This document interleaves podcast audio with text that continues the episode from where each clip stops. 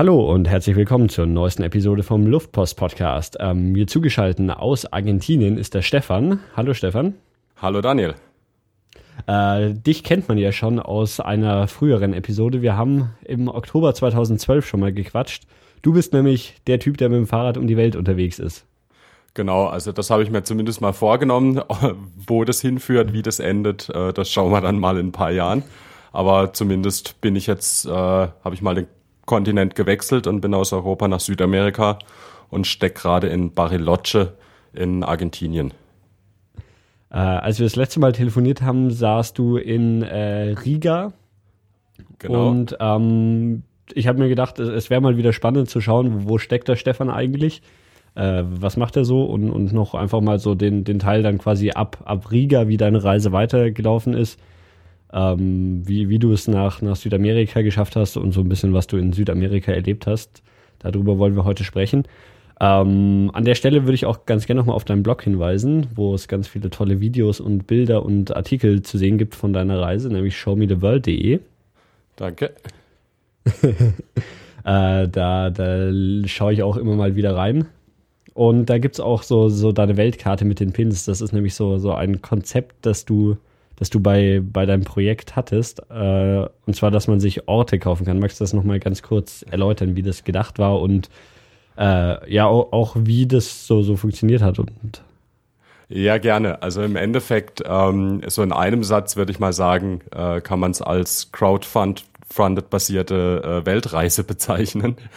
ähm, also wer mag und wer das irgendwie interessant oder schön findet, was ich mache, kann mich eigentlich einfach irgendwo hinschicken. Also ich habe ähm, quasi 2000 Punkte zur Verfügung oder biete ich an. Und ähm, wer Geld übrig hat oder das toll findet oder eine Firma das als ein bisschen Werbung betrachten möchte, kann sich sozusagen einen Punkt kaufen, hat dann eine Art eigene Seite, wo er den Punkt beschreiben kann, wo er auch dann sich selber beschreiben kann und Links reinstellen kann. Kann mich dann irgendwo hinschicken ist eigentlich keinerlei äh, Voraussetzungen oder Grenzen gesetzt. Ähm, und ich steuere dann den Punkt an, also versuche den zu erreichen. Ähm, überwiegend mit dem Fahrrad. Jetzt ein paar Sachen gibt es natürlich, da muss man dann laufen oder auch mal ins Kanu sitzen und mache dann entsprechenden Bericht darüber, ähm, den ich bei mir auf der Webseite veröffentliche. Das heißt ein Text, es gibt dann Fotos und äh, im Regelfall auch ein Video. Und ähm, wer mag, also gerade für Firmen vielleicht dann interessant, die können das dann natürlich auch entsprechend ähm, haben für eine Werbung oder auf dem eigenen Blog veröffentlichen, bekommen Fotos und ähnliches. Und äh, wer möchte und seine Adresse bei mir hinterlegt auf der Webseite dann, die natürlich nicht veröffentlicht wird, der kriegt natürlich dann auch eine Postkarte und eine E-Mail und ähnliches. Und ja, und ich, ich habe ja schon gesehen, ähm, also die, die meisten Punkte, die du bisher so bereist hast, das waren, waren irgendwie alles Punkte, wo dir quasi äh, Leute, die da deine Idee irgendwie spannend fanden, dich an die oder auch quasi dir einen, einen spannenden Ort zeigen wollten. Oder es, also es waren ja meistens irgendwie dann, dann doch ganz, ganz beeindruckende Orte, an die du bisher geschickt wurdest. Äh, richtig, also das muss ich auch sagen, freut mich wirklich. Äh, man hat ja, ähm, was auch noch so ein bisschen mit reingespielt hat in die Idee, ähm, man hat ja so ein bisschen seine Scheuklappen auf und will, äh, macht dann eigentlich ganz gerne beim Reisen die Sachen, die man auch kennt oder für die man sich jetzt interessiert, schaut aber selten so über einen eigenen Tellerrand drüber. Und ähm, es gibt so viele Menschen, die so viele tolle Sachen irgendwo in Ländern erlebt haben, die es wert sind, sich selber auch anzuschauen oder einem irgendwie gute Tipps geben können und sagen, hey, hier ist ein ganz tolles Café in China, äh, mitten in der Pampa irgendwo. Ähm, sowas ist natürlich hochinteressant und faszinierend, da kommt man ja sonst nie drauf. Und äh, ein bisschen wird mir dann auch die Qual der Wahl bei der Route abgenommen, weil man natürlich dann auch, also weil ich natürlich versuche, dann auch die Punkte anzusteuern und so in so eine Reihenfolge zu bekommen. Und also da sind spannende Sachen mit dabei, dann auch so Klassiker wie zum Beispiel das Nordcup, wo ich jetzt auch war, ähm, wo man dann schon irgendwo kennt, was aber natürlich auch ähm, toll ist, wenn man einfach mal selber da ist. Also auch wenn das Nordcup mhm. jetzt vielleicht nicht das faszinierende Ort selber ist und das mit dem nördlichsten Punkt von hinten bis vorne ähm, eine gute Geschichte ist, aber nicht wahr. ähm, ist es trotzdem, äh, ja, es ist halt trotzdem so ein, eins von diesen Erlebnissen. Mhm. Und auch hier unten in äh, Feuerland gab es jetzt schon den ersten Punkt, ganz weit im Süden. Äh, da gibt's einen Nationalpark, wo mich jemand hingeschickt hat, der auch noch mit Nachnamen Feurig heißt, also sehr passend. und ähm, hier direkt in Bariloche gibt's auch noch einen äh, Punkt. Das ist so eine, ähm, eine äh, ich wollte ja eine Mountainhütte, äh, Mountain Hut, ein Refugio. Und da werde ich dann die Tage, äh, wenn das Wetter mal gut aussieht, werde ich da äh, auch mal hin wandern. Das ist so weit oben, dass man da mit dem Fahrrad nicht hinkommt. Aber eine ganz tolle Gegend hier auf jeden Fall. Und dann gibt's auch wieder einen neuen Eintrag. okay, dann würde ich sagen, wir, wir steigen mal so an dem Punkt ein, ähm, an dem wir in der letzten Episode aufgehört haben. Sprich äh, in äh, Riga. Wie, mhm. wie ging deine Reise danach weiter? Also, wenn ich mich richtig erinnere, haben, haben wir aus irgendeinem Hostel aus, aus Riga telefoniert und dann, ja, wo, wo ging es als nächstes hin? Genau, also in dem Hostel in Riga oder von Riga aus bin ich dann entsprechend ähm, bin ich noch ein Stück weiter in Richtung Süden gefahren, in Richtung Kaunas. Ähm, das ist so die zweitgrößte äh, Stadt dann in Lettland oder Litauen? Estland, Lettland? In Litauen. Ähm, Litauen. ja, das, die, die drei Kleinstaaten da, da mhm. bringt man die Reihenfolge ja gerne durcheinander. Ähm, was auch sehr nett war und auch schön war. Also auch insbesondere, ich habe dann auch nochmal einen sehr netten äh, Litauer kennengelernt, der mich dann eingeladen hat, weil ich gerade auf Campsuche war und äh, endete dann damit, dass wir irgendwie bei ihm gemütlich bis tief in die Nacht in der Küche gesessen sind und äh, Dinge aus seinem Garten gefuttert haben und irgendwie selbst gebrannten vom Nachbarn getrunken haben. War sehr, sehr spaßig und äh, ein ganz interessanter Mensch, äh, was ja auch beim Reisen einfach vieles ausmacht, die Leute, die man trifft. Ähm, das Problem war dann so ein bisschen, ich habe einen relativ schlechten Herbst äh, im Baltikum erwischt. Ähm, normalerweise hat man da meistens so im Oktober oder so auch mal stabile Wetterphasen, wo einfach das Wetter zumindest noch äh, tagsüber einigermaßen äh, sonnig ist. Ich hatte im Endeffekt anderthalb Monate Regen und Gegenwind. Ähm, was einem irgendwann mal ein bisschen auf die Nerven geht. Und äh, ich habe dann viel rum überlegt, wo soll es weiterhin gehen. Hatte dann zwischendurch mal überlegt nach Afrika. Da war die politische Situation dann aber auch gerade wieder ziemlich übel. Also gerade im äh, Sudan ging es dann los und Syrien ist ja auch ganz schlecht. Immer noch aktuell, leider Gottes und habe dann irgendwie beschlossen, okay, ich will jetzt irgendwo hin, wo es politisch einigermaßen stabil ist, das Wetter ein bisschen besser wird. ähm, und dann fiel die Wahl auf Südamerika. Äh, hab dann, weil, also ich hatte versucht, ähm, irgendwie was Interessantes zu finden, um über den Atlantik zu kommen. Das hat man am Ende der letzten Folge auch noch kurz erwähnt. Genau, Zum Beispiel ja. mit, einem, mit einem Containerschiff oder irgendwie rübersegeln. Da ich aber auch schon relativ spät dran war, ähm, waren dann die Sachen, die ich gefunden habe. Ich hatte dann Angebote von Containerfrachtschiffen, die da kannst du dann irgendwie vier oder fünfmal für das Geld nach Südamerika hin und zurück fliegen. Äh, das ist dann nicht unbedingt so im Budget. Und äh, spontan irgendwelche Yacht-Captains haben sie mich auch nicht eingeladen. Schlussendlich bin ich dann also ganz banal äh, mit dem Flieger von Rom aus nach äh, Buenos Aires. Das war so das günstigste One-Way-Ticket, das ich auftreiben konnte. Und äh, habe demnach also relativ viel Zeit in öffentlichen Verkehrsmitteln verbracht. Äh, ich hatte auch ein bisschen noch was am Fahrrad zu schrauben und zu reparieren und ähm, habe dann gesehen, dass es von Kaunas aus ein, also für unglaublich wenig Geld, ich glaube 40 oder 50 Euro bin ich vom Kaunas aus mit dem Bus nach Berlin. Ähm, von dort aus mit dem Nachtzug dann nochmal nach Freiburg, also in meine Heimatstadt. Da konnte ich dann drei Wochen oder vier Wochen kostenlos wohnen und kenne halt ein paar Leute, die dann hatte ich irgendwie Zugriff auf eine Fahrradwerkstatt und konnte mein Fahrrad fit machen und äh, bisschen meine Ausrüstung, was halt defekt war, austauschen. Äh, schlussendlich haben sich dann natürlich auch meine Eltern tierisch gefreut, mich nochmal zu sehen. ähm, und äh, die Freunde besuchen natürlich auch. Und bin dann via München nach Rom und habe mich dann in den Flieger gesetzt und bin schlussendlich in Buenos Aires gelandet. Ähm, irgendwann Ende November und ähm, habe dann auch ein paar Tage Städteurlaub sozusagen in Buenos Aires gemacht. Äh, ja, bisschen die üblichen ähm, Touristenattraktionen, die man da so anschaut. Da gibt's äh, äh, La Boca, das ist so ein Stadtteil, der sehr bekannt ist und immer wieder empfohlen wird, ähm, wo ich ehrlich gesagt sagen muss, es war doch mehr Touristenfalle als sonst was. Also irgendwie äh, wird man dann von den äh, Kellnern, von den Cafés quasi äh, gezwungen hinzusetzen und man muss dann äh, manchmal auch sehr deutlich sagen, nee, man will jetzt keinen Kaffee.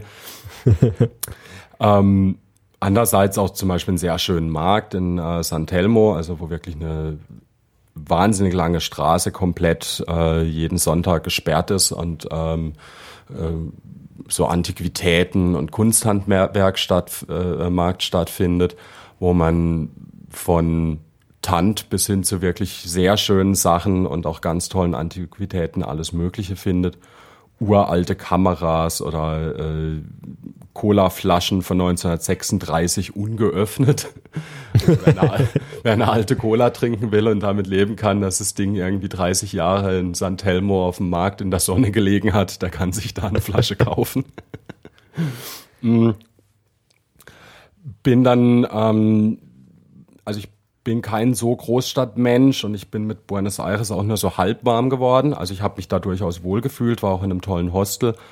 Aber wie gesagt, so Großstädte und äh, relativ laut, äh, einigermaßen dreckig und wie das so ist, wenn man gerade frisch vom anderen Kontinent kommt, braucht man ein bisschen Zeit, sich da äh, einzuleben. Mhm. Ähm, bin nach ein paar Tagen dann mit dem Bus weiter nach Süden. Ähm, ich wollte dann nach Ushuaia und in äh, Ushuaia ganz unten in Feuerland äh, von dort aus losfahren. Ähm, und da habe ich dann bei der Busfahrt so das erste Mal das klassische äh, südamerikanische Leben deutlich äh, mitbekommen. Äh, das schöne Wort Manana, was halt äh, morgen heißt, spielte da eine große Rolle. Äh, Inwiefern? Der, der Bus geht von Buenos Aires nach Rio Gallegos. Das ähm, sind, ich glaube, gut 3000 Kilometer und da fährt dann auch schön einfach 36 Stunden durch. Mhm. Und als ich auf dem Busbahnhof stand, fünf Minuten vor Abfahrt, erklärte mir der Busfahrer, dass das äh, Fahrrad äh, nicht in den Bus mit darf und äh, auch nicht gegen hm, versuchter, äh, ich sage jetzt mal Zuwendung, war es nicht möglich, das äh, Fahrrad mit auf den Bus zu bekommen. Und äh, dann hat sich das einer von den äh, Mitarbeitern da geschnappt und hat gesagt, ja, er bringt es dann auf ein, ähm, auf so ein, ja, die haben Versendetrucks, so äh, Transporttrucks, die halt regelmäßig auch dieselbe Strecke mhm. fahren. Ähm, Soweit so gut. Eigentlich will man ja unbedingt sein Fahrrad nicht äh, da verschicken und nicht dabei sein. Äh, das war dann doch eher unangenehm. Führte dann auch dazu, dass ich nach äh, diesen 36 Stunden in diesem schönen Ort Rio Gallegos aufgeschlagen bin, wo also auch nur der Lonely Planet dazu sagen kann, äh, die haben äh, eine sehr hohe äh, Ebbe- und Flutunterschied. Ansonsten gibt's da nichts zu sehen. Ähm, Fahrrad war natürlich nicht da, ähm, das war zu erwarten. Und da meinte dann so, ja, ja, äh, la bicicleta mañana. Okay, morgen kommt's Fahrrad. Hat sich dann ein paar Tage hingezogen, nämlich fünf Tage, bis ich äh, dann doch irgendwann angefangen habe, äh, ein bisschen nervös zu werden und dann so jeden Tag irgendwie vier oder fünf Mal an der Busstation aufgeschlagen bin, um zu fragen, wo denn bitteschön mein Fahrrad ist. Schlussendlich hat es dann geklappt. Ähm, hab's dann irgendwie Samstag Spätnachmittag bekommen und äh, sonntags ging dann der Bus nach Ushuaia. Äh, den ich auch unbedingt erwischen wollte, weil ich ähm, mangels kompletter Spanischkenntnisse beschlossen habe, in Ushuaia zwei Wochen Spanischkurs zu machen. Okay. Also so ähm, lass uns doch nur ganz kurz so, so das geografische ein bisschen, dass man, dass man das so, so ein Bild davon hat von, von mhm. Argentinien. Also Buenos Aires ist ja relativ weit im Norden, oder? Ähm, ja, also es ist so einer von den nördlichsten Ecken an der Küste von Argentinien. Mhm. Ähm, Argentinien und Chile sind beide nehmen ja im Endeffekt das südliche, ich sage jetzt mal salopp Drittel von Südamerika ein. Äh, mhm. Sind also relativ lang, man hat sehr, sehr große Distanzen. Ähm, das äh, Rio Gallegos, das ist eigentlich äh, irgendwo an der an der Westküste etwa mh, mm, ja so 800 oder 1000 Kilometer äh, noch weg vom vom südlichsten Punkt. Ähm, Ushuaia ist dann schon Feuerland ähm, oder bezeichnet die Gegend, das bezeichnet sich dann als Feuerland. äh, liegt auch auf der Insel Terra del Fuego. Und äh, da ist dann der südlichste Zipfel davon, ist dann das äh, berühmt-berüchtigte Kap Horn. Und Ushuaia schimpft sich auch gerne als äh, El Fin del Mundo, also als die äh, Stadt am Ende der Welt. ist je nach Definition die südlichste Stadt der Welt. Also wenn man sagt äh, Stadt, dann ist es Ushuaia. Es gibt aber noch Ortschaften weiter südlich, so ist es nicht. Mhm. Also wieder auch nur äh, gute Werbung für. Äh, also ähnlich wie, wir es schon beim Nordkap hatten, jetzt das gleiche in, auf der Südhalbkugel. Selbes, selbes Spiel äh, da unten, genau. Ähm, ist aber eine wunderbare Ecke. Also Ushuaia ist äh, wirklich toll. Und ähm, wenn man sich so ein bisschen vorstellt, dass äh, die meisten Leute kennen die Bezeichnung Feuerland. Das ist eigentlich nur dieses sehr kleine ähm, Eck ganz unten im Süden von Südamerika, also an dem Zipfel. Äh, insbesondere diese Tierra del Fuego Insel. Und äh, der Großraum, der das eigentlich ist, das äh, ist Patagonien. Und Patagonien haben viele, hatte ich auch so ein bisschen im Kopf. Das ist auch nur da ganz unten im Süden. Was aber eigentlich gar nicht stimmt. Patagonien ist nämlich sehr, sehr groß. Ähm, also Bariloche, wo ich mich jetzt befinde, ähm, gehört auch noch zu Patagonien. Das geht noch ein ganzes Stück weiter nördlich. So, ähm, ja, 500, 600 Kilometer südlich von Santiago oder so der Linie Santiago, Buenos Aires. Ähm, da geht dann Patagonien hm. los. Also das ist so der ganze Großraum da unten äh, von Südamerika. Okay.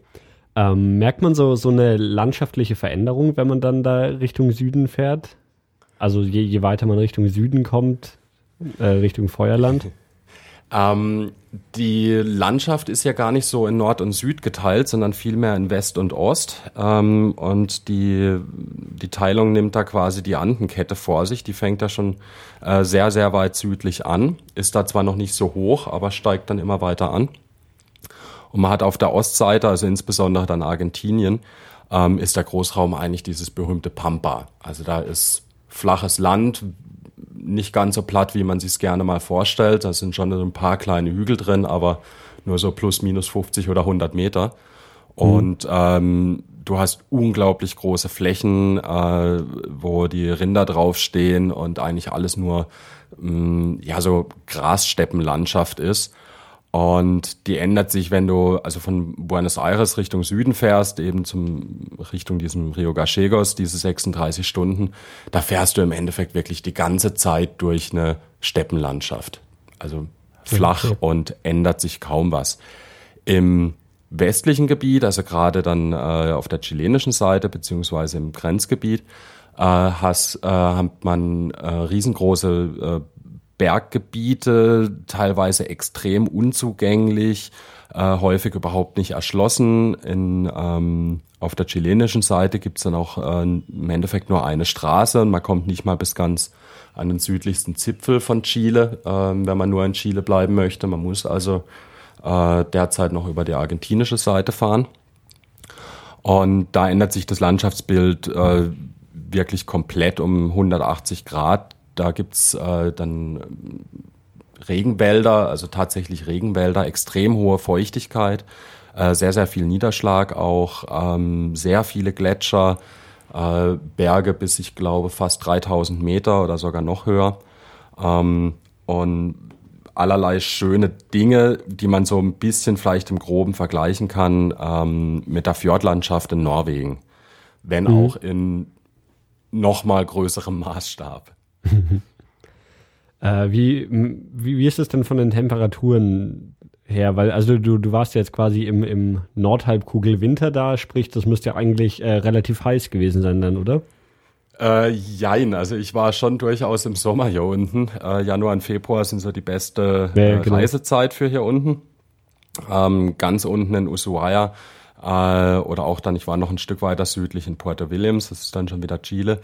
Äh, da sind dann eher Temperaturen wie im, äh, in Anführungsstrichen, Sommer in, am Nordkap. Das heißt, äh, 14, 15 Grad, wenn man Glück hat, ähm, durchaus auch regnerisch, häufig auch mal kühler. Und äh, wir waren dann, oder ich war dann auch noch mal trecken in Puerto Williams, also waren dann auf äh, in dem Circuit de los äh, Dientes. Und äh, da hatten wir auf 500 Meter Schnee einfach nochmal, äh, 500 Meter Höhe, Entschuldigung, hatten wir einfach nochmal 15, 20, 30 Zentimeter Schnee und nachts Schneefall und die Pässe waren zugeschneit. Also da kam man dann zum Teil auch gar nicht mehr rüber. Hm. Und dann also so, so in dem, in der allersüdlichsten Gegend war es dann eigentlich auch wenig mit dem Fahrrad unterwegs, oder? Also so um Ushuaia rum. Also in, in Ushuaia selber, ähm, meine Idee war eigentlich ursprünglich, dass ich von Ushuaia dann losfahre und dann eben im Fahrrad in Richtung Norden fahre. Ähm, ich habe in, schon in Buenos Aires habe ich ein paar Leute getroffen, äh, die auch mit, äh, die mit dem Rucksack unterwegs waren, also nicht mit dem Fahrrad. Und die sind dann auch in äh, Ushuaia angekommen, irgendwie kurz vor Weihnachten. Und äh, die wollten eben nach Puerto Williams, was nochmal ein Stückchen weiter südlich ist, so quer über den Beagle-Kanal rüber wollten da eben wandern gehen und hatten mich gefragt, ob ich nicht mit möchte. Und das Schöne war, die hatten ein Segelboot aufgetan, um äh, von Ushuaia nach Puerto Williams zu kommen. Äh, der kleine Haken daran war dann für mich, dass es äh, eher schwierig gewesen wäre, wieder zurück nach Ushuaia und dann dort losfahren, sondern es bedeutend einfacher war, von Puerto Williams nach Punta Arenas zu fliegen. Ähm, und dann von dort einfach loszufahren. Das heißt, ich habe da unten ähm, ja 500 Kilometer etwa oder 600 Kilometer sind es ausgelassen. Die habe ich schon vom Bus aus gesehen und auch gesehen, dass eigentlich nur so die ersten 60, 70 Kilometer vor Ushuaia wirklich schön sind und der Rest ist platte Pampa. Und äh, Pampa hat man von Punta Arenas äh, Richtung Norden dann auch nochmal genug. Und äh, dann habe ich da kurzerhand zugesagt, weil wann kann man schon mal mit dem Segelboot über den Beagle-Kanal äh, segeln. Das äh, kommt auch nicht mhm. alle Tage vor. Und, war, war das dann so ein großes Segelboot oder war der da irgendwie nur mit, mit wenigen Leuten drauf? Ähm, also wir waren dann schlussendlich zu fünf drauf. Das war aber ein, ähm, also der, der Captain ist äh, aus äh, Lettland und der ist eigentlich Einhandsegler. Das heißt, es war ein sehr kleines Boot. Ich habe keine Ahnung, wie viel Fuß das dann hat. ähm, ich muss auch gestehen, bei der Länge weiß ich es nicht so genau, aber es war eng. Also für alle zusammen mit Gepäck, da hätte man jetzt nicht irgendwie mehrere okay. Tage drauf bleiben wollen. Das war auch, ähm, das waren dann irgendwie 60, 50, 60 Kilometer. Ähm, da haben wir sechs Stunden gebraucht und waren dann auf der anderen Seite. Äh, wie, wie viel ist denn da unten los? Will ich jetzt gerne mal so fragen. Also ähm, jetzt so, äh, ja, ist, ist es wirklich so, so totale Steppe, aber wenn dann ein Flughafen ist, von dem du weiterfliegen kannst, muss ja doch zumindest ein bisschen Infrastruktur da sein. Also Ushuaia äh, liegt schon wieder nicht in der Steppe. Da hat man ordentliche Berge außenrum. Das ist also auch eine sehr, sehr schöne Landschaft. Und Ushuaia ist auch ziemlich groß. Ähm, die Strecken dazwischen, ähm, also zwischen den größeren Städten, da ist dann tatsächlich Pampa, also da ist nix. Ähm, wenn wir so ein kleines bisschen äh, kurz springen von, ähm, also eben von Punta Arenas bin ich dann weitergefahren. Punta Arenas ist auch eine sehr große Stadt.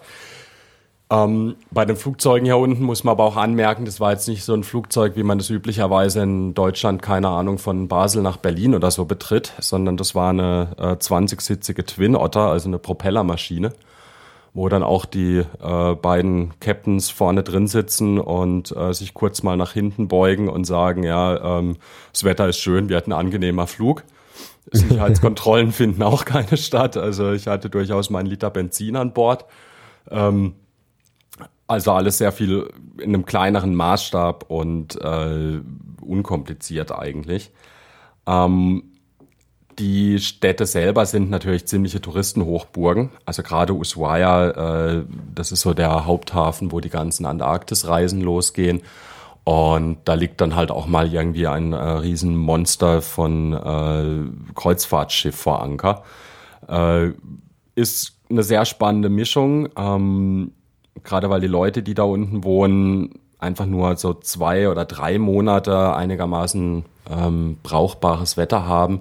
Und der Rest ist dann doch eher zu vergleichen mit den äh, ganz nördlichen äh, Gegenden in Europa, wo es einfach dann sehr kalt wird und äh, die Nächte im Winter doch sehr lang sind. Mhm. Ähm, und du, du hast dann einen Spanischkurs besucht in Ushuaia. Genau, also so zwei Wochen äh, Crashkurs, ähm, einfach um ein bisschen den Einstieg mhm. zu finden.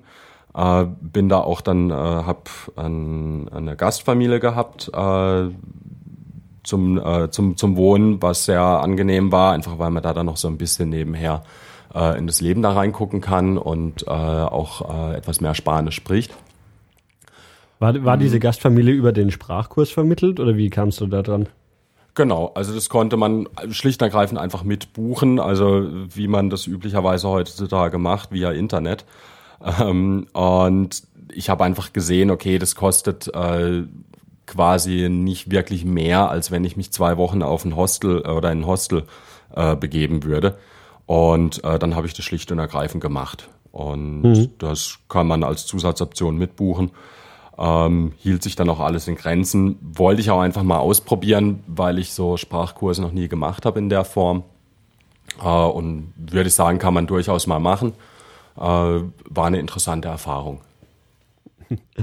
Und hat es dir dann auch schon an, an irgendeiner Stelle, wo, wo du sagst, äh, so da, da hat sich schon, schon richtig ausgezahlt, da wärst du ohne Spanisch nicht weitergekommen? Ähm, nicht wirklich, um ehrlich zu sein. Also es ist schon so, dass man so ein bisschen einen Einstieg bekommt und so die üblichen Floskeln hat man da drauf, also Buen dias, como das und so weiter. Ähm, für Konversationen reicht ein Zwei-Wochen-Kurs definitiv mhm. nicht. Ähm, und ich bin, was das selber Lernen betrifft, auch so ein kleines bisschen faul. ähm, man bekommt aber einen schönen Einblick, also was ich ziemlich gut fand, dass äh, wir doch durchaus auch so ein paar Grammatiksachen gemacht haben, wo man dann ein bisschen die Grundstruktur von der Sprache einfach versteht, was man vorher mit Büchern nicht unbedingt immer gleich kapiert. Also dass halt die, äh, die Ich-Form und so weiter entsprechend hinten angehängt wird und eigentlich meistens gar kein Ich als Wort vorne dran verwendet wird so Geschichten. Okay. Die, die einzige Sache, die ich aus dem Spanischen ja, äh, der irgendwie so mitgenommen habe, oder beziehungsweise was ich immer so sehe, ist die Sache mit den umgedrehten Fragezeichen und Ausrufezeichen am Satzanfang. naja, furchtbar, da braucht man dann immer die virtuelle Tastatur auf dem Computer, wenn man tippen will. ähm, ja, äh, kommen wir wieder mal zurück zum, zum südlichsten Punkt der Erde oder auch nicht, je nachdem. Aber ähm, Gibt's, gibt's da, also ihr wart nur, nur einen Tag auf dem Segelboot oder war das eine mehrtägige Fahrt? Nee, nee, das war nur, war nur Überfahrt von Ushuaia nach Puerto Williams. Ähm, was, Und das war äh, dann aber auch gleich von, von Argentinien die Überfahrt nach äh, Chile, oder? Richtig, genau. Was dann auch so ein bisschen, ähm, also wir sind etwas zu spät angekommen, da hatte dann der Zoll sozusagen schon zu und eigentlich darf man dann nicht an Land gehen. Ähm, wir sind aber halt natürlich trotzdem an Land, weil das Segelboot viel zu klein war, um darauf zu übernachten mit fünf Leuten. Äh, und haben uns dann in einem Hostel einquartiert, waren dann quasi einen Tag illegal oder eine Nacht illegal in Chile und sind dann morgens äh, beim Zoll oder bei der Marina aufgeschlagen und haben uns da äh, eingebucht und so ein bisschen so gemacht, als äh, hätten wir halt auf dem Segelboot gepennt. Hat auch keinen gestört, also das hat äh, wunderbar funktioniert. Und Puerto Williams selber schimpft sich äh, dann schon wieder irgendwie, ich glaube, die südlichste Trekkingstadt oder das Trekkingdorf, das man, äh, das es so gibt. Ähm, dieser Circuit de, äh, de, los Dientes oder der Dientes Trail da unten äh, gilt auch mit als einer der südlichsten Trekking Trails, die man so machen kann. Ähm, nichtsdestotrotz gab es dann noch mal irgendwie äh, am Ende, also wir, wir waren da über Weihnachten und, ähm, und Silvester und am letzten Samstag im Monat fährt dann von Puerto Williams immer noch eine Fähre nach äh, Puerto Toro, äh, was nochmal südlicher liegt und eigentlich auch nur per Fähre zugänglich ist. Ähm, irgendwie so ein 50 Einwohner Fischernest ähm, äh, auf dieser Insel, wo Puerto Williams liegt, gehört also zu Chile. Und äh, das Schöne ist, die Fähre ist kostenlos, weil ähm, auf dieser Fähre fährt das Müllauto mit, um äh, den Müll in Puerto Toro abzuholen. wer will, kann halt einfach mitfahren. ähm, die fahren dann wieder nach Puerto Williams zurück. Und äh, also da unten Puerto Toro, wie gesagt, 50 Einwohner und äh, das Schönste ist aber, die haben da ein Café und das macht halt immer auf, wenn die Fähre kommt. Sprich einmal im Monat, samstags zwischen 14 oder zwischen 12 und 14.30 Uhr oder so irgendwas. Sehr entspannte Öffnungszeiten. haben Sie die Öffnungszeiten dann auch so dran stehen an, an einer Tafel geöffnet, einmal im Monat? Es, es hängt ein kleiner Zettel dran, ja, tatsächlich. Okay. Und die, die Fähre fährt nur einmal im Monat hin, oder wie? Genau, die fährt immer nur okay. am letzten Samstag im, im Monat. Also es ist dann eher Zufall gewesen. Das hat uns dann ja. in Puerto Williams waren wir in einem äh, in einem äh, sehr tollen Hostel, also sehr, sehr toll, insbesondere menschlich, weil die Frau, die das geführt hatte ähm, oder die es geführt hat, äh, die heißt Cecilia. Und wir haben, wird dann so von den Reisenden immer La Grande Mama genannt, weil sie einfach auch dementsprechend umfangreich ist.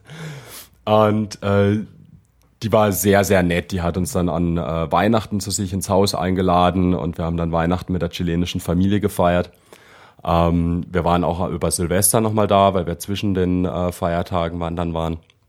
Und an Silvester sind wir dann noch mit ihr in der Dorfdisco eingelaufen. Äh, also Puerto Williams hatte ich glaube so um die 2000 Einwohner, dann kann man sich das Niveau der Dorfdisco vorstellen. Aber wir hatten unglaublich Spaß und äh, die gute Frau hat äh, ganz wild zu Gangnam Style getanzt. Also es ist auch schon am Ende der Welt angekommen. ähm, war eine unglaublich nette Zeit da unten. Und wie gesagt, äh, Cecilia als, als Hostelmutter äh, wirklich toll. Also wer mal nach Puerto Williams kommt, ähm, ein bisschen Werbung darf man ab und zu machen. El Padrino heißt das Hostel und äh, bei Cecilia ist man also sehr gut aufgehoben. und von, da aus ging es dann ähm, mit dem Flugzeug weiter, oder?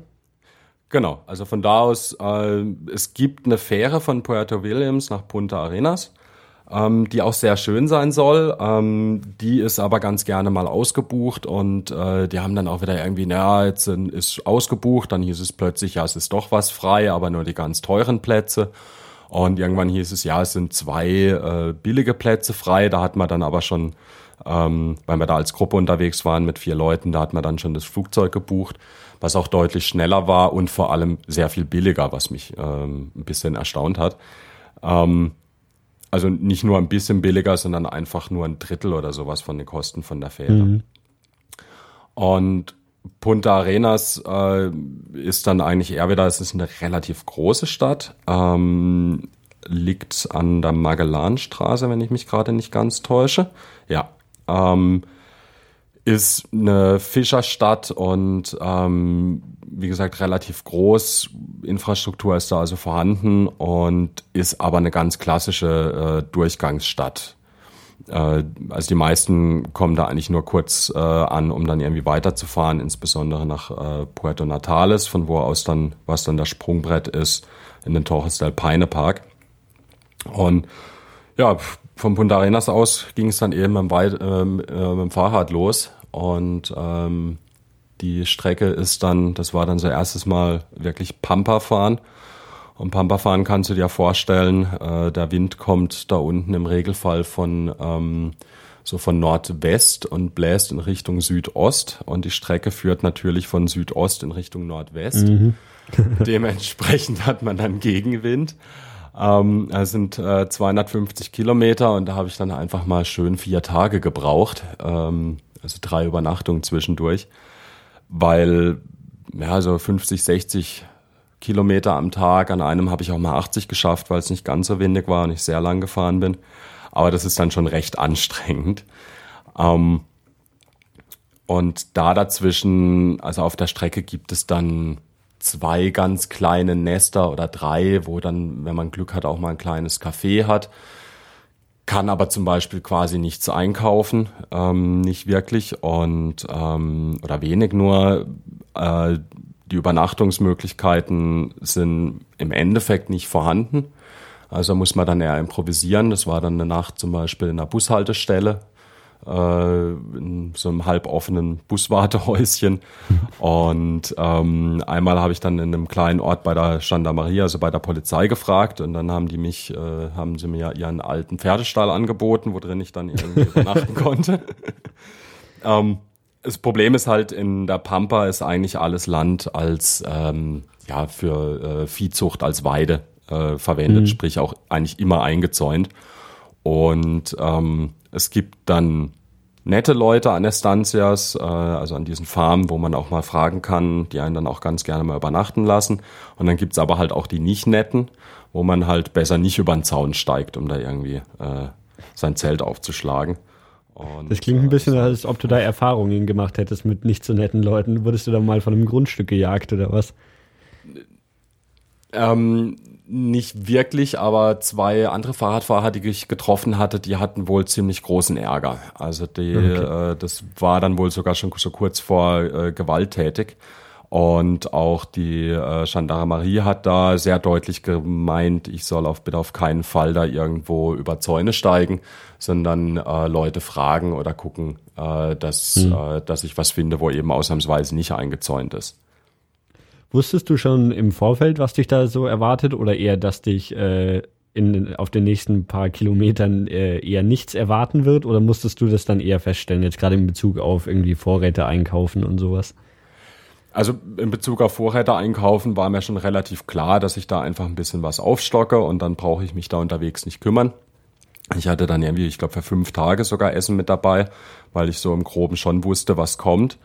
Und äh, vor allem, was beim äh, Fahrradfahren einfach unheimlich gut funktioniert, ist so ein bisschen der Radlerbuschfunk. Also trifft man andere Radfahrer, die einem zum Beispiel entgegenkommen auf der Strecke, man hält immer an, äh, quatscht mhm. mit denen, woher, wohin, ähm, oder auch in äh, Punta Arenas war ich auf einem äh, Campingplatz. Da waren entsprechend andere Radfahrer, die von Norden nach Süden oder die einfach von Norden gekommen sind. Und dann werden Informationen ausgetauscht. Wo kriegt man Wasser? Wo kann man übernachten? Ähm, was sind freundliche Estancias? Äh, wo ist es gut zu fahren? So diese ganzen Tipps einfach, die mhm. unheimlich viel wert sind. Ähm, weil ein Reiseführer kann sowas gar nicht leisten. Das ändert sich auch viel zu häufig. Äh, wie viele Fahrradfahrer sind denn da unterwegs? Trifft man da ähm, regelmäßig Leute oder ist das dann eher so die Ausnahme? Nein, das ist ganz im Gegenteil. Also das äh, gerade dann später in Chile war ich dann auf der Carretera Austral unterwegs ähm, und das ist so eine der bekanntesten Radstrecken eigentlich überhaupt weltweit. Ähm, und auch da unten, man trifft, also es vergingen selten Tage, an denen ich keine Radfahrer getroffen habe. Ähm, es kommen einem täglich, nicht ganz täglich, aber doch, also spätestens alle drei Tage trifft man irgendwelche Radfahrer. Äh, viele, die dann auch schon länger unterwegs sind, zum Beispiel von Nordamerika runterkommen, also Panamerikaner gefahren sind, ähm, natürlich auch Kurzurlauber zwischendrin. Aber da ist doch einiges los an Radlern. Hm. Ähm, hattest du dir eigentlich ein Ziel ausgesucht oder hieß es erstmal einfach Richtung Norden, weil weiter nach Süden geht's nicht mehr? Oder ja, was war so der, der das nächste Ziel? Ähm, also die Strecke, wenn man ähm, da unten unterwegs ist, ergibt sich die Strecke fast von selbst ähm, aus mehreren Gründen. Ähm, erstmal gibt's gar nicht so viele Straßen. Ähm, dann muss man ja auch immer gucken, dass man irgendwo äh, Vorräte kaufen kann. Und äh, dann sammeln sich da oder gibt's halt an bestimmten Punkten einfach diese ganz bekannten Nationalparks und diese wunderschönen Ecken. Ähm, das geht dann los mit dem äh, Torres del Paine Nationalpark, äh, den wahrscheinlich äh, irgendwie jeder kennt. Also zumindestens Fotos erkennt man sofort wieder mit so ganz, äh, mit ganz äh, bekannten drei Granitnadeln, die direkt nebeneinander stehen. Und sowas will man sich dann natürlich auch angucken. Und dementsprechend ähm, war eigentlich die Route relativ klar. Zumal ich dann noch hinterher eben auf diese Carretera Austral wollte, wo können wir später noch ein bisschen dazu kommen, äh, die einfach sehr bekannt ist, auch als äh, Radfahr- oder Abenteuerradfahren, Strecke und bei Jeepfahrern, Motorradfahrern. Und da bleiben nicht wirklich äh, viele Optionen. Also Strecke selber war eigentlich klar und dann sammelt man eben die Informationen von den entgegenkommenden Radfahrern oder auch von äh, Leuten, die anders unterwegs sind und tauscht sich da entsprechend aus. Und kennt die Strecke dann eigentlich schon relativ gut im Vorfeld. Mhm. Ähm, ist es dann da wahrscheinlich schon, schon richtig bergig von den Anden her, oder? Ähm, eigentlich in dem Bereich noch gar nicht so. Also da gibt es okay. dann immer wieder Bergmassive, diesen Torres del Paine zum Beispiel. Aber von äh, Punta Arenas bis kurz vor den Torres del Paine Park, das ist eigentlich mehr oder weniger Pampa. Ähm, also Pampa ist nicht wirklich, wie schon gesagt, nicht ganz plattes Land, sondern so ein bisschen hügelig, aber ähm, größere Berge hat, hat man da nicht unbedingt. Da hat man dann mehr mit dem Wind zu kämpfen. Ähm, Torres del Paine ist ein großes Bergmassiv, wie gesagt. Da äh, sind dann also auch schon ordentliche Hügel drin und äh, auf den Zufahrtsstraßen kann man sich dann auch ein paar Höhenmeter abholen. ähm, insbesondere da geht's dann auch schon los mit den ersten Schotterstrecken. Ähm, man muss dann oder man fährt dann üblicherweise nochmal äh, zurück äh, oder ja nicht zurück, sondern nach Argentinien rüber, äh, weil es einfach von, von diesem Torres Park aus keine Verbindung weiter in den Norden gibt, ähm, auf der chilenischen Seite. Und auf der argentinischen Seite hat man dann nochmal völlig Pampa. Ähm, die übliche Route, die ich jetzt im Endeffekt auch gefahren bin, äh, ist dann aus dem Torres del Paine Nationalpark an, äh, nach El Calafate. Äh, und El Calafate kennt man vielleicht, äh, weil es da diesen ganz berühmten Perito Moreno Gletscher gibt. Äh, das ist so ein riesengroßer Gletscher, der vom patagonischen Eisfeld aus äh, sich in einen See ergießt und ähm, da regelmäßig auch den See aufstaut.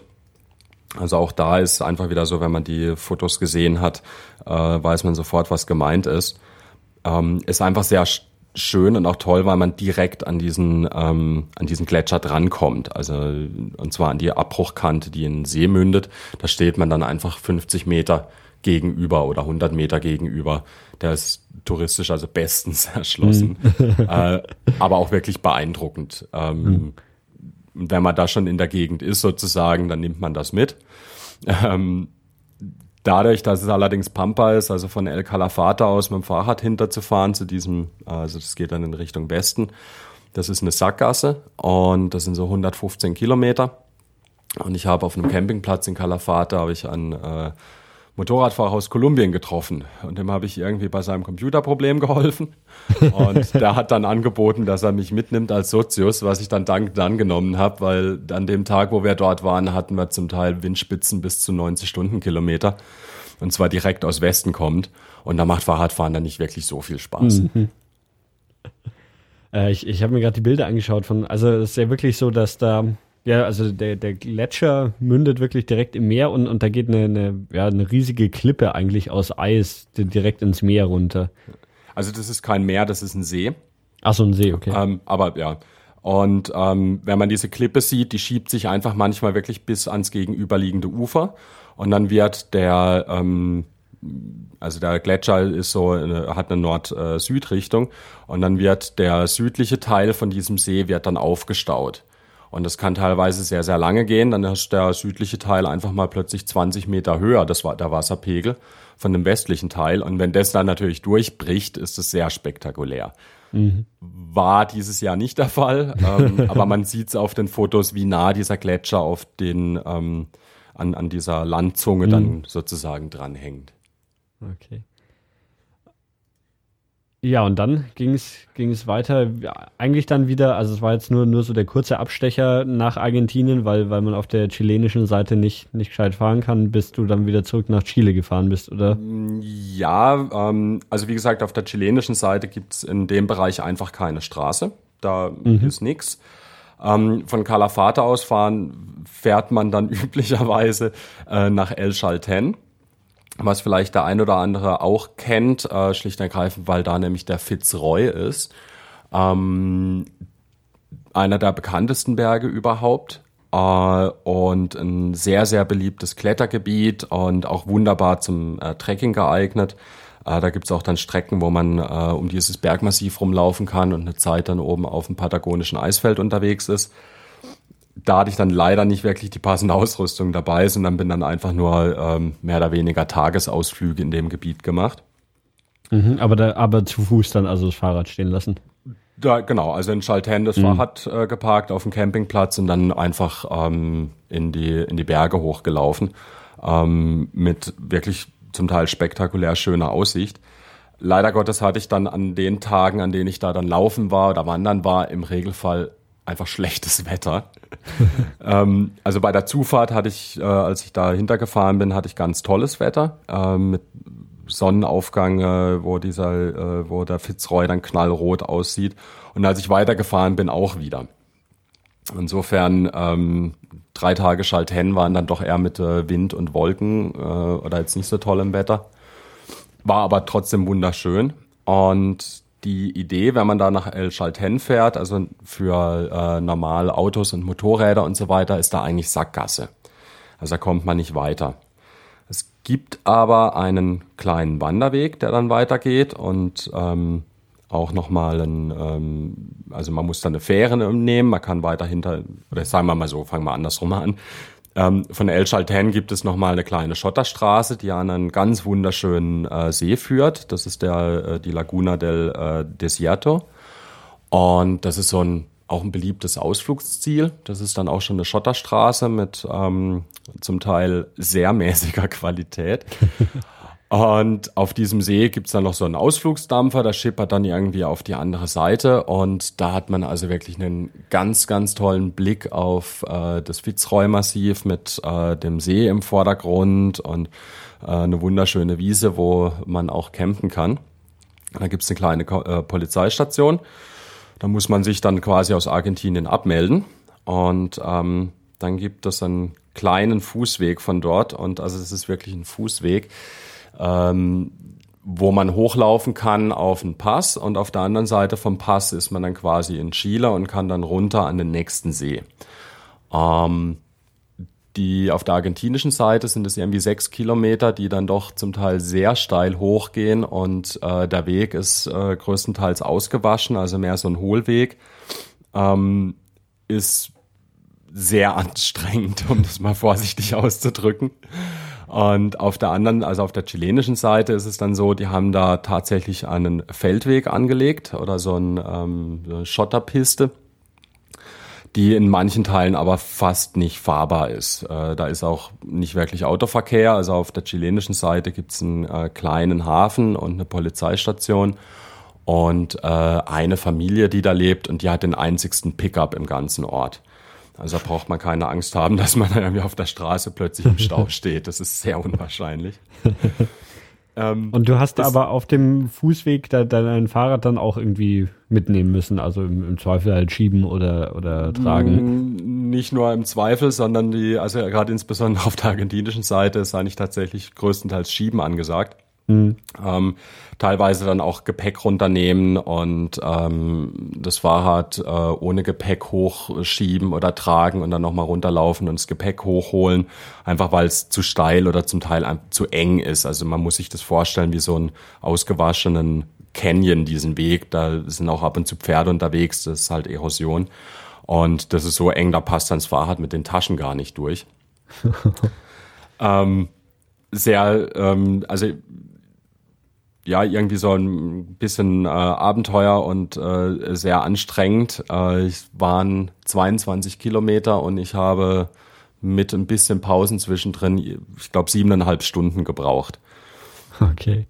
Kann man sich so ungefähr vorstellen. Ich bin einiges, also ich bin doch einiges auch dann tatsächlich gefahren. Dem Fahrrad geht es. Ähm, teilweise aber also auf Schotterpisten, wo, äh, äh, wo man dann doch sehr langsam unterwegs ist. Aber unglaublich tolle Aussichten, gerade auf der chilenischen Seite.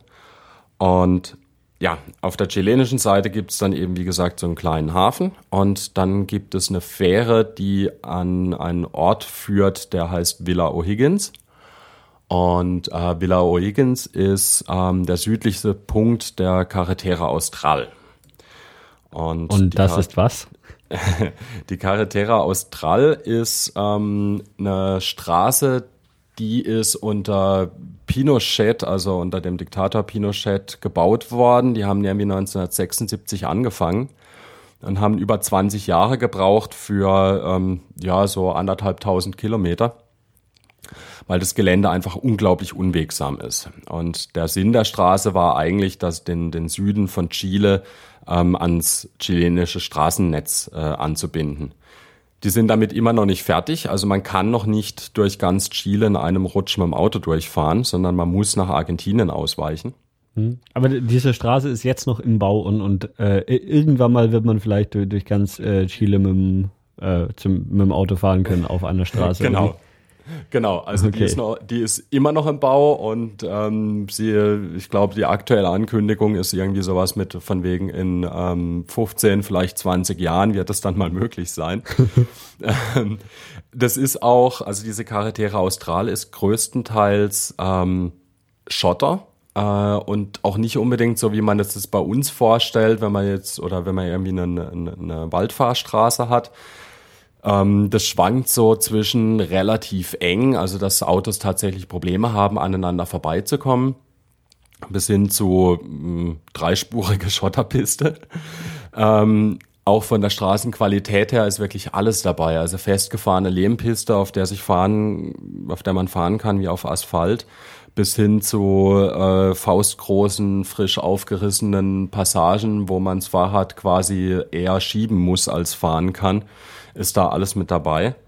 Und die Straße ist dadurch, dass das ähm, schon so früh angefangen hat, ähm, die ist halt nicht durch die Landschaft gebaut. Also man findet zum Beispiel wenig, ähm, wie man sich das bei uns klassischen Straßenbau in Bergen vorstellt, dass mal irgendwo eine Brücke ist oder auch mal ein Tunnel oder mhm. ähm, ist jetzt irgendwie so ein halber Berg mal weggesprengt. Das haben die da quasi gar nicht. Also die ist wirklich, die haben geschaut, wo kriegen wir irgendwie eine Straße dran geklebt. Ähm, und auch völlig egal, ob es da mal steil hochgeht, dann hat man halt auch mal 20 Prozent Steigung. Ähm, was äh, auch schon mit dem Auto keinen Spaß macht auf Schotter und ein Fahrrad dann dementsprechend noch anstrengender ist. Aber eine unglaublich schöne und vor allem auch abwechslungsreiche Landschaft. Ähm, man hat äh, also sehr, sehr viele äh, Gletscher zum Beispiel auch, die man von überall sieht. Ähm, du hast diesen südlichen Regenwald mit sehr, sehr großen Farnen, mit äh, so riesen Rhabarber oder wie auch das Zeug immer heißt, also so Blätter, die sind, äh, keine Ahnung, zweieinhalb, drei Meter im Durchmesser. Zwischendurch dann mal wieder so ein bisschen was, wo er an Pampa erinnert, von der, äh, von der Vegetation her. Unglaublich abwechslungsreich und ähm, von vielen wird die Carretera Australe eigentlich als eine der schönsten Straßen der Welt bezeichnet. Ich habe jetzt noch nicht so ganz so viele gesehen, aber von denen, denen ich bisher gesehen habe, muss ich sagen, es ist also wirklich das absolute Highlight. Äh, auch wenn Norwegen die Küstenstraße schon ganz toll war, aber das hat mhm. noch mal einen draufgesetzt.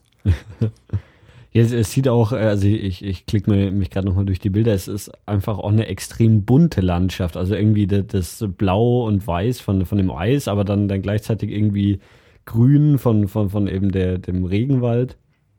Und oft oder viel, auf, auf vielen Bildern sieht man dann auch immer so, so eben gerade Sonnenauf- oder Untergänge, wo, wo dann noch irgendwie so die Berge in, in so einem Rot leuchten. Ist, ist das wirklich so bunt, wie es auf diesen Bildern aussieht, oder sind die alle nachbearbeitet?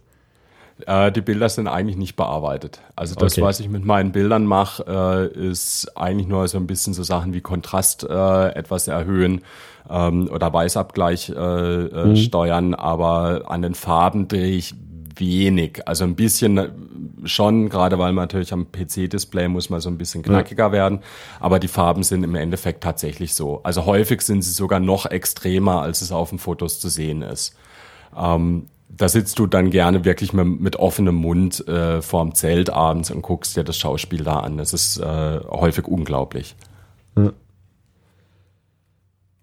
Ja, ähm, das war dann so, so die, die, die ersten Eindrücke aus, aus Chile dann wirklich, oder? Also so, wenn man ähm, um, ähm, also die ersten Eindrücke aus Chile hatte ich ja quasi schon in Puerto Williams. Ähm, ich würde Gut, das, das stimmt, eigentlich ja. eher so als, als, als Großregion Patagonien betrachten. Mhm.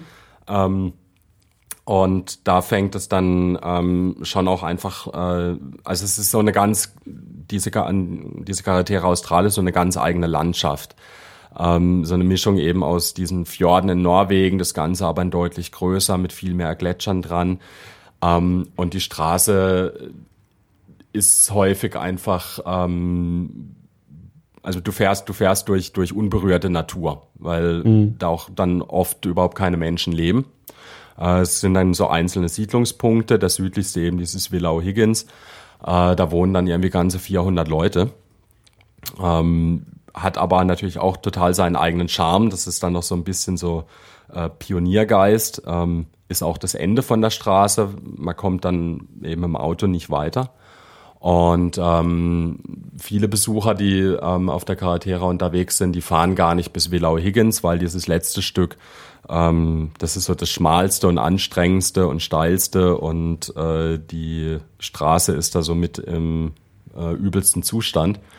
Aber landschaftlich einfach unglaublich beeindruckend, weil es so groß ist, so abwechslungsreich. Man hast du ähm, weite, ähm, also relativ große ähm, äh, Valleys. Manchmal fährst du durch ganz enge Schluchten, äh, wo die Straße dann an äh, irgendwie auf halber Höhe zwischen äh, Bach unten und Berg oben irgendwie in Fels geschlagen ist und man immer äh, aufpassen muss, dass man nicht irgendwie versehentlich zu weit mhm. rechts runterfährt, sonst liegt man nämlich unten im Bach und der ist dann einfach mal 80, 100 Meter weiter unten.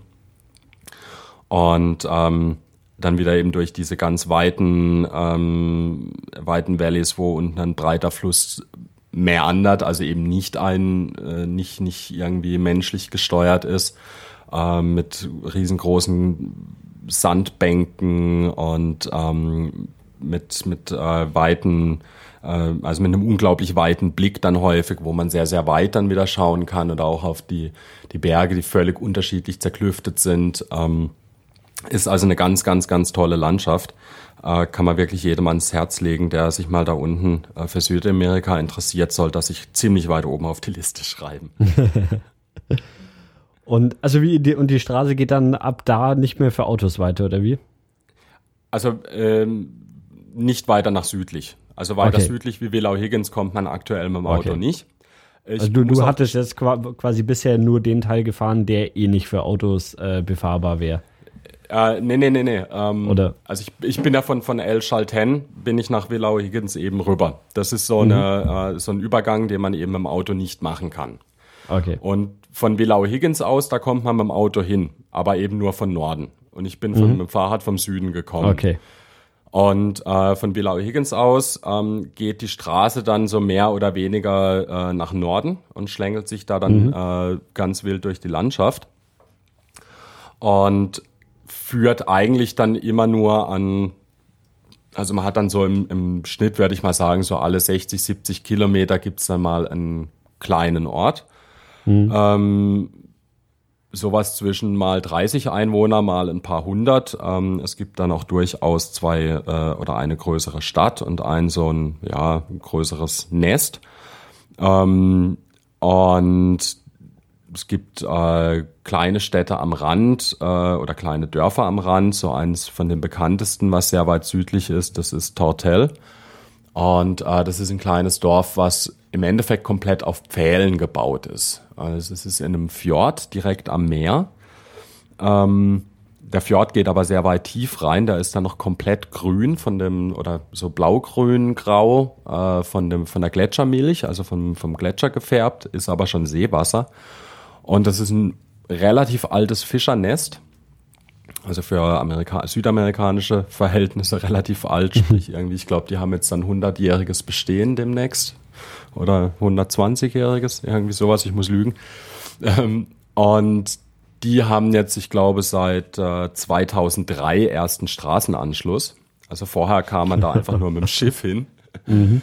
Ähm, wie gesagt, komplett auf Pfählen gebaut. Da gibt's auch keine Straßen. Äh, es sind alles Stege zwischen den äh, Häusern. Ähm, eigentlich nur äh, Treppen und hoch und runter. Also Barrierefreiheit äh, ist da nicht. Ähm, hat halt so seinen eigenen Charme. Also es ist schon toll anzuschauen äh, und einfach eine völlig andere Art und Weise, wie, wie ein Ort gebaut wird. Ähm, zumal ja hier in Südamerika die Orte einfach nicht alt sind und die Städte auch nicht. Und man hat dann eigentlich immer diese Schachbrettmuster. Also so klassisch, wir bauen mal hier äh, vom, äh, vom Zeichenblatt aus, planen wir jetzt mal mhm. die Stadt und dann stellen ja. wir die da hin. Und ähm, so ist zum Beispiel auch dieses Willow Higgins, trotz der 400 Einwohner, das ist also ganz strenges Schachbrettmuster. und äh, Tortel fällt da halt komplett raus. Also mhm. das ist was komplett anderes. Ähm, ist wirklich schön und spannend anzusehen, fängt aber gerade leider an, wirklich extrem touristisch zu werden. Also die reißen so die schönen alten Stege weg, äh, wo dann so ein bisschen schon angemodert sind Und da kommen jetzt dann, äh, bauen gerade irgendwie ganz äh, schnieke ähm, Stege hin, die alle gleich aussehen und die gleiche Größe haben und die Treppenstufen sind äh, alle gleich und eben nicht mehr irgendwie wie die alten Treppenstufen, so dass man wirklich gucken muss, wo man läuft, äh, sonst fällt man hin.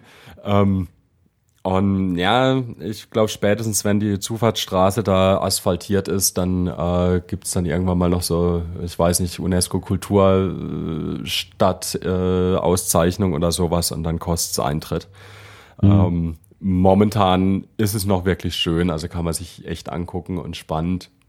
Ist aber so an der Schwelle zum, zum okay. größeren äh, Massentourismus. Allerdings war dieses Jahr, also für mich war die Zufahrtsstraße eine der schlechtesten, die ich jetzt auf der gesamten Tour bisher gefahren bin. Einfach weil da irgendwie drei, vier Tage bevor ich äh, da mit dem Fahrrad drüber gefahren bin, ähm, ist die Baumaschine drüber und hat die halbe Straße aufgerissen und eine ordentliche Ladung Kies draufgeschmissen. Und dann macht es keinen Spaß mehr zu fahren. Mhm. Dann sinkt das Fahrrad irgendwie äh, vier, fünf Zentimeter ein auf so weichem Sanduntergrund und äh, da eine ordentliche Ladung Schotter drauf. Ähm, ich glaube, äh, ich bin irgendwie einen Schnitt von elf Stundenkilometern gefahren. okay. Ähm, also das ist dann, äh, und es war anstrengend. Also das ist dann schon eher was, wo man ja. äh, eine gewisse Leidensfähigkeit mitbringen muss. Ansonsten würde ich äh, äh, äh, werde ich ein motorisiertes Fahrzeug empfehlen. Aber mhm. es macht unheimlich Spaß mit dem Fahrrad und äh, du hast einfach viel mehr Zeit, äh, auch in die Landschaft so ein bisschen zu versinken ja. und das alles anzuschauen und darauf einzusteigen. Ja, ja und äh, von, von da aus geht es immer weiter Richtung Norden. Genau, also von da aus, es gibt dann ähm, irgendwann fangen so die ersten Möglichkeiten an, dass man dann wieder nach Argentinien rüberfahren könnte, wenn man das möchte. Ich habe mich allerdings die ganze Zeit dann auf der chilenischen Seite aufgehalten, weil diese ähm, Carretera Austral eben doch ein gutes Stück nach Norden führt. Mhm. Und ähm, da gibt's ähm, unterschiedlichste Landschaften zwischendurch. Es gibt dann äh, das, äh, zum Beispiel einen Ort, der heißt Cerro Castillo. Und äh, da ist ein Berg hinten dran, das sieht wirklich aus wie so eine, äh, wenn man von weitem kommt, wie so eine mittelalterliche äh, Burg, die da oben auf den, äh, auf, den, auf den Berg gepflanzt ist. Kann man auch sehr schön wandern gehen. Ähm, ist so, ein, so, ein, so eine Ecke, die man da empfehlen kann.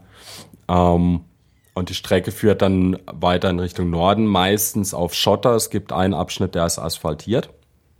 Und immer wieder gibt's dann auch äh, Nationalparks an den Ecken äh, oder an der Straße. Die Straße führt teilweise selbst durch Nationalparks, äh, wo man da wunderschön Zeit verbringen kann ähm, mit Wandern, mit ähm, einfach nur da sitzen am Zelt, die Landschaft angucken oder auch mit, äh, dadurch, dass sehr viele Radfahrer unterwegs sind, äh, bilden sich dann auch immer mal wieder kleine Grüppchen und man fährt dann irgendwie gemeinsam ein Stück weiter und äh, leitet gemeinsam ein Stück auf dem, auf dem Schotter.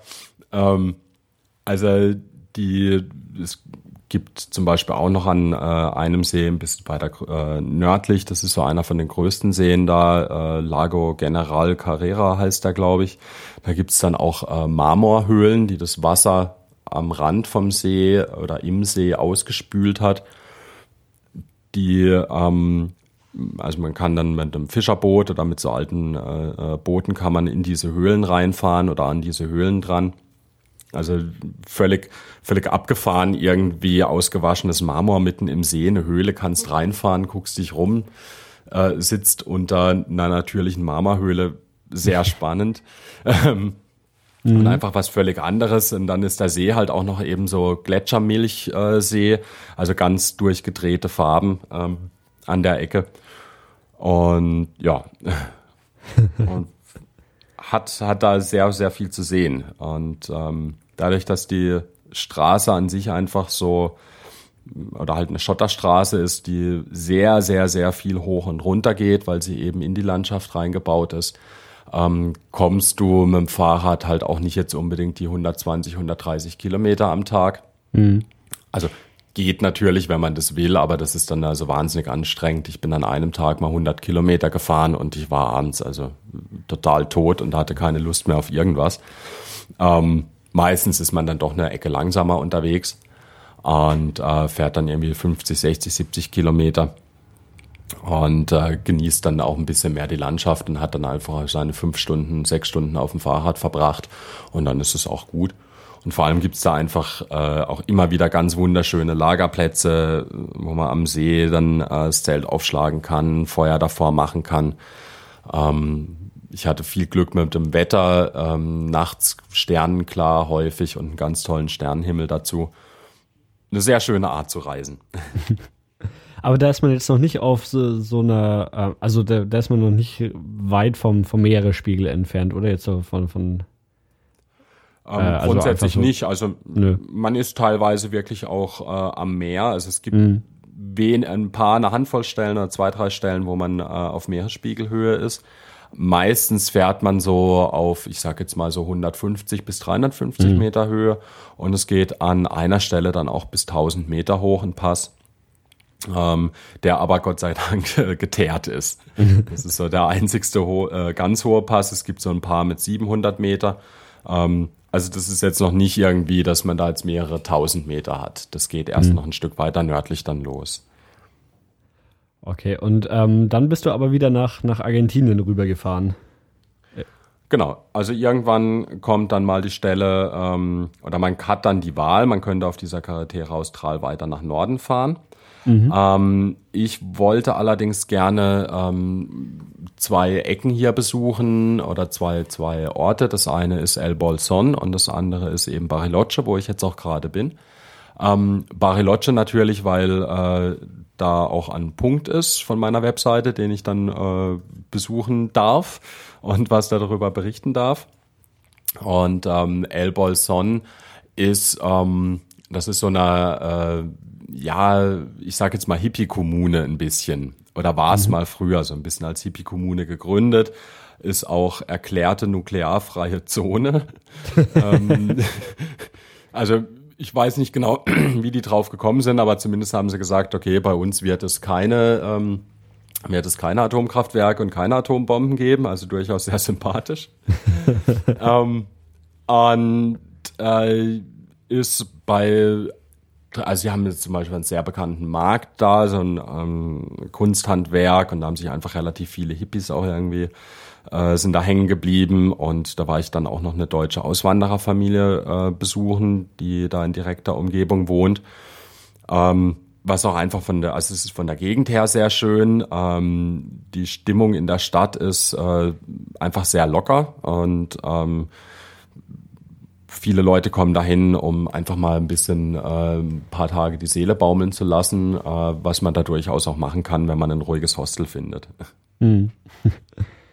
Und dann äh, ging es nach zu, zu, dem Punkt, wo du jetzt bist, also äh, Bariloche.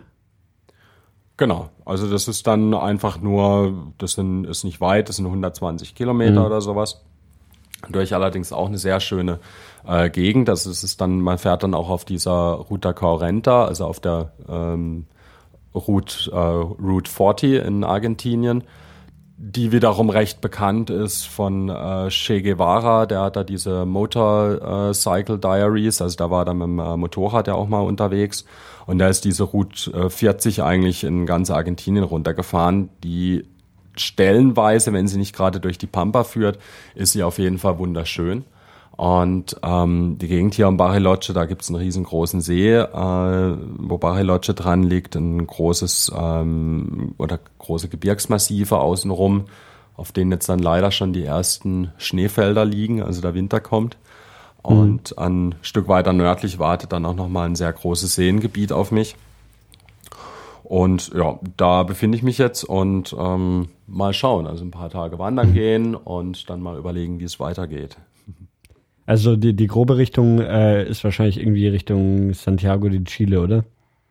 So im groben ja. Wie es jetzt im Detail mhm. genau weitergeht, das habe ich noch nicht festgelegt, aber Santiago ist auf jeden Fall äh, die Richtung, die es weitergeht, genau. Und äh, glaubst du, du schaffst es noch, bevor, bevor dann wirklich der Winter ausbricht, dass du so bis, ja, oder wo, wo willst du da sein? Dann wirklich so auf der Höhe schon von irgendwie Peru, Bolivien oder? Ist äh, ja, du soweit nicht.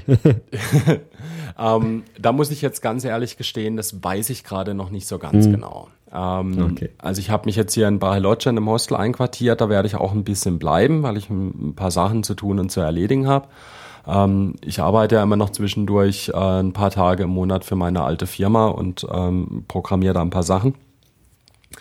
Und äh, das steht jetzt gerade wieder an. Und ich muss mir, wie du sagst, tatsächlich mal Gedanken machen, äh, wo geht's jetzt eigentlich weiter, bis wohin muss ich, bis wohin will ich, ähm, was gibt es zu sehen? Und da gibt's doch einige Optionen. Und ich muss gestehen, ich bin mir da gerade noch nicht so ganz sicher.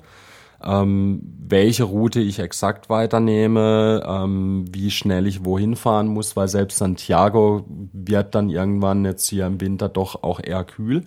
Mhm. Ähm, wenn man dann hoch in die Anden möchte, ähm, ist es nicht unbedingt der beste Zeitpunkt und ich würde gerne hoch in die Anden, also auf, auf große Höhen. Mhm. Und da ist es einfach, der momentane Stand ist es, dass es noch nicht so ganz raus ist. Also es bestünde zum Beispiel durchaus auch die, die Möglichkeit oder die Idee, dass man hier irgendwo mal äh, zum Beispiel mal drei oder vier Monate in Anführungsstrichen Radpause einlegt und was anderes macht dass man zum Beispiel ähm, auf einer äh, Farm mithilft oder bei dieser deutschen mhm. Auswandererfamilie ähm, bestünde die Möglichkeit, dass ich da eine kleine Hütte ziehe und einfach auf der Farm ein bisschen helfe und äh, mich mal irgendwie anderen Sachen widme als Fahrradfahren, so als kleine Auszeit zwischendurch. ähm, rein von der Theorie her könnte man natürlich auch sagen, okay, ich hock mich jetzt in den Bus und fahre irgendwie, keine Ahnung, ähm, 3000 Kilometer oder 2000 Kilometer nach Norden und äh, fahre da dann wieder weiter. Da muss ich aber gestehen, das möchte ich eigentlich nicht wirklich. Also mhm. gerade weil auch hier noch ein sehr schönes Gebiet im, äh, nördlich von hier ist mit sehr vielen Seen und äh, da gehen dann auch die Vulkanlandschaften langsam los und ähm, die Anden werden dann höher, also dieser Andenrücken steigt dann immer weiter an. Und die Gegend möchte ich mir eigentlich schon noch durchaus anschauen. Kommt jetzt ein bisschen drauf an, wie in nächster Zeit sich das Wetter hier entwickelt.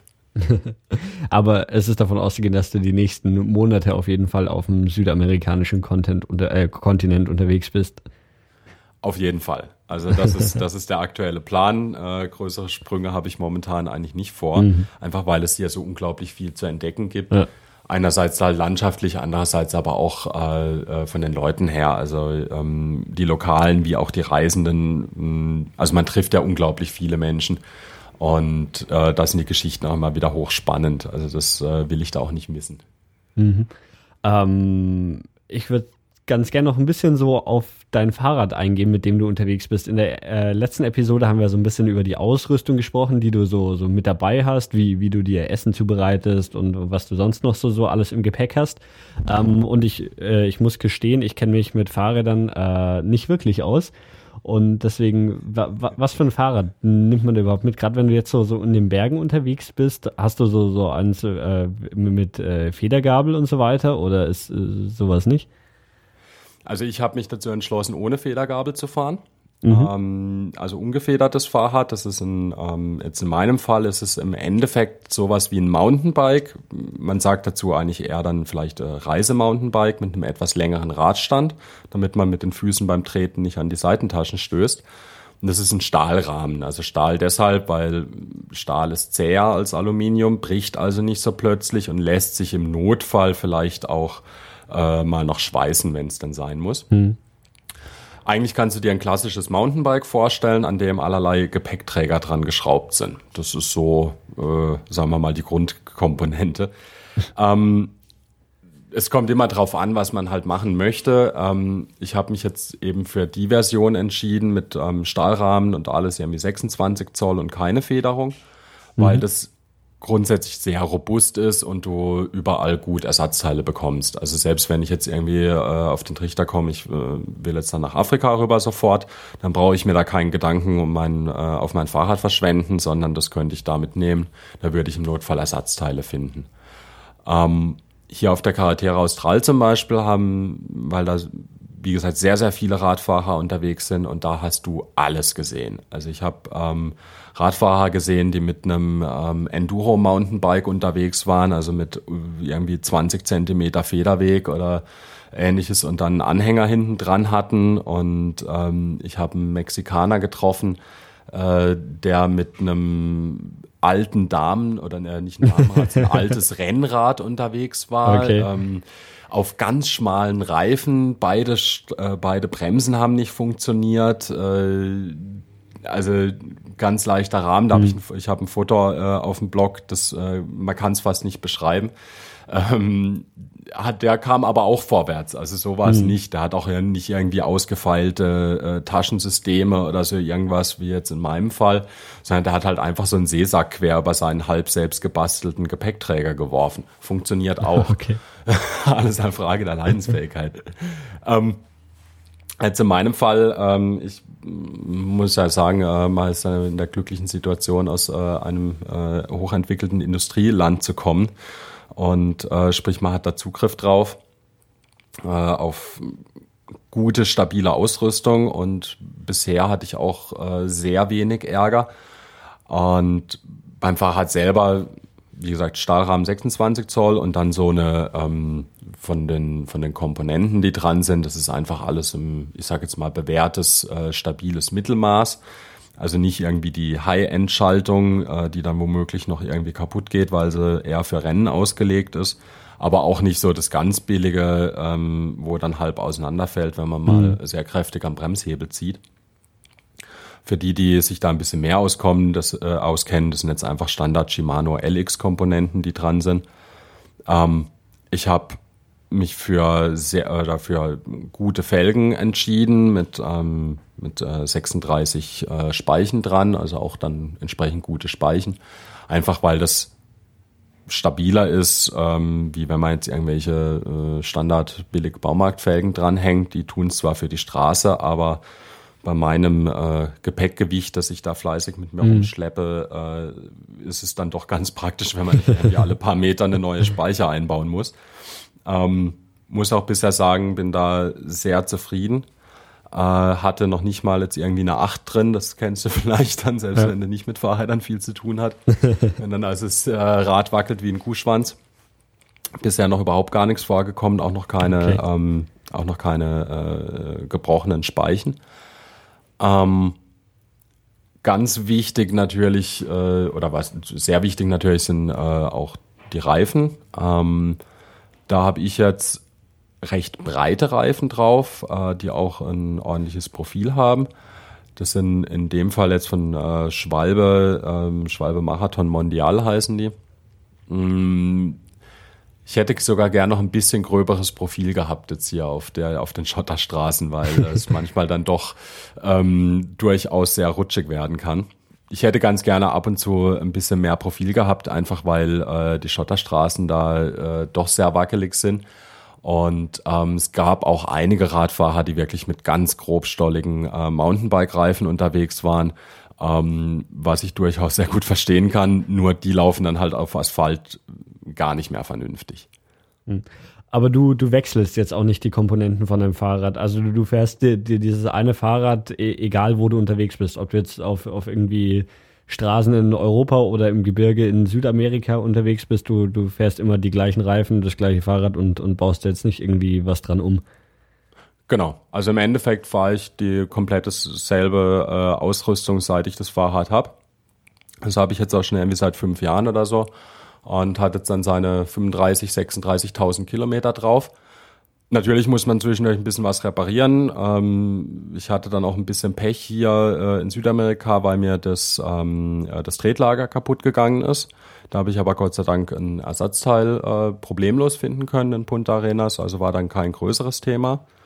Ähm, du hast halt den üblichen, ich sag jetzt mal, Materialverschleiß. Äh, also Ketten müssen mal getauscht werden, an der Schaltung muss man mal was machen, mhm. äh, die Bremsklötze regelmäßig austauschen, also also Geschichten. Ähm, aber so ganz grundsätzlich vom, vom, Grund, äh, vom, vom Grundsystem her ist das, ähm, seit ich da äh, unterwegs bin, das gleiche geblieben. Also da hat sich äh, nichts groß getan. Ähm, was noch vielleicht ganz wichtig ist, äh, kann sich der eine oder andere vorstellen, das ist der Sattel. Ähm, wenn man also den ganzen Tag auf einem falschen Sattel sitzt, ähm, das macht keine Freude. Und bei den Langstreckenfahrern, äh, also das Ding ist auf jeden Fall eine Erwähnung wert. Da hat sich äh, der Brugssattel durchgesetzt. Äh, das sind so Ledersessel, äh, Ledersessel sag ich schon, ähm, Ledersitze, die so ein bisschen nach dem Hängemattenprinzip funktionieren. Also du hast eine, ähm, eine Lederdecke und unten drunter ist ein Metallgestell, mit, dies, mit dem das Leder gestreckt wird. Ähm, das Schöne ist, Leder passt sich einfach sozusagen deinem mm, ja, Hinterteil einfach an. Also nach einer gewissen Zeit, nach einer gewissen Einfahrzeit ähm, sitzt der Sattel wörtlich wie angegossen. Und ich hatte mir den dann irgendwann mal, da ist, die sind recht teuer, diese Dinger, oder ziemlich teuer. Und du stehst im Fahrradladen und drückst auf den Sattel und denkst, das kann nicht funktionieren. Das ist ja bickelhart und um Gottes Willen. Haben dann irgendwann aber doch gekauft, habe gesagt, die Erfahrung will ich machen, habe das Ding montiert, bin draufgesessen und hatte einfach nur noch Grinsen, ein Grinsen im, Gesitz, äh, im Gesicht. Ähm, also wirklich unglaublich bequem und ich habe überhaupt keine Probleme ähm, irgendwie da mit äh, einem tauben Hintern oder Wundgerieben oder ähnliches. Also all die Stories, die man von vielen Radfahrern dann mitbekommt, ähm, muss ich sagen, beim, also beim Sattel bin ich sehr zufrieden, den kann ich absolut bedenkenlos empfehlen. Okay. Der Zähler auf deiner Webseite sagt, du hast jetzt 11.000 Kilometer zurückgelegt. Ja, also auf dieser Tour seit äh, letztem Jahr. Okay, und du hast das Fahrradfahren noch nicht satt? Nein. also ganz, ganz klares Nein. Ähm, man muss natürlich auch mal sagen, zwischendurch ist es auch durchaus schön, mal die Füße hochzulegen oder wandern zu gehen.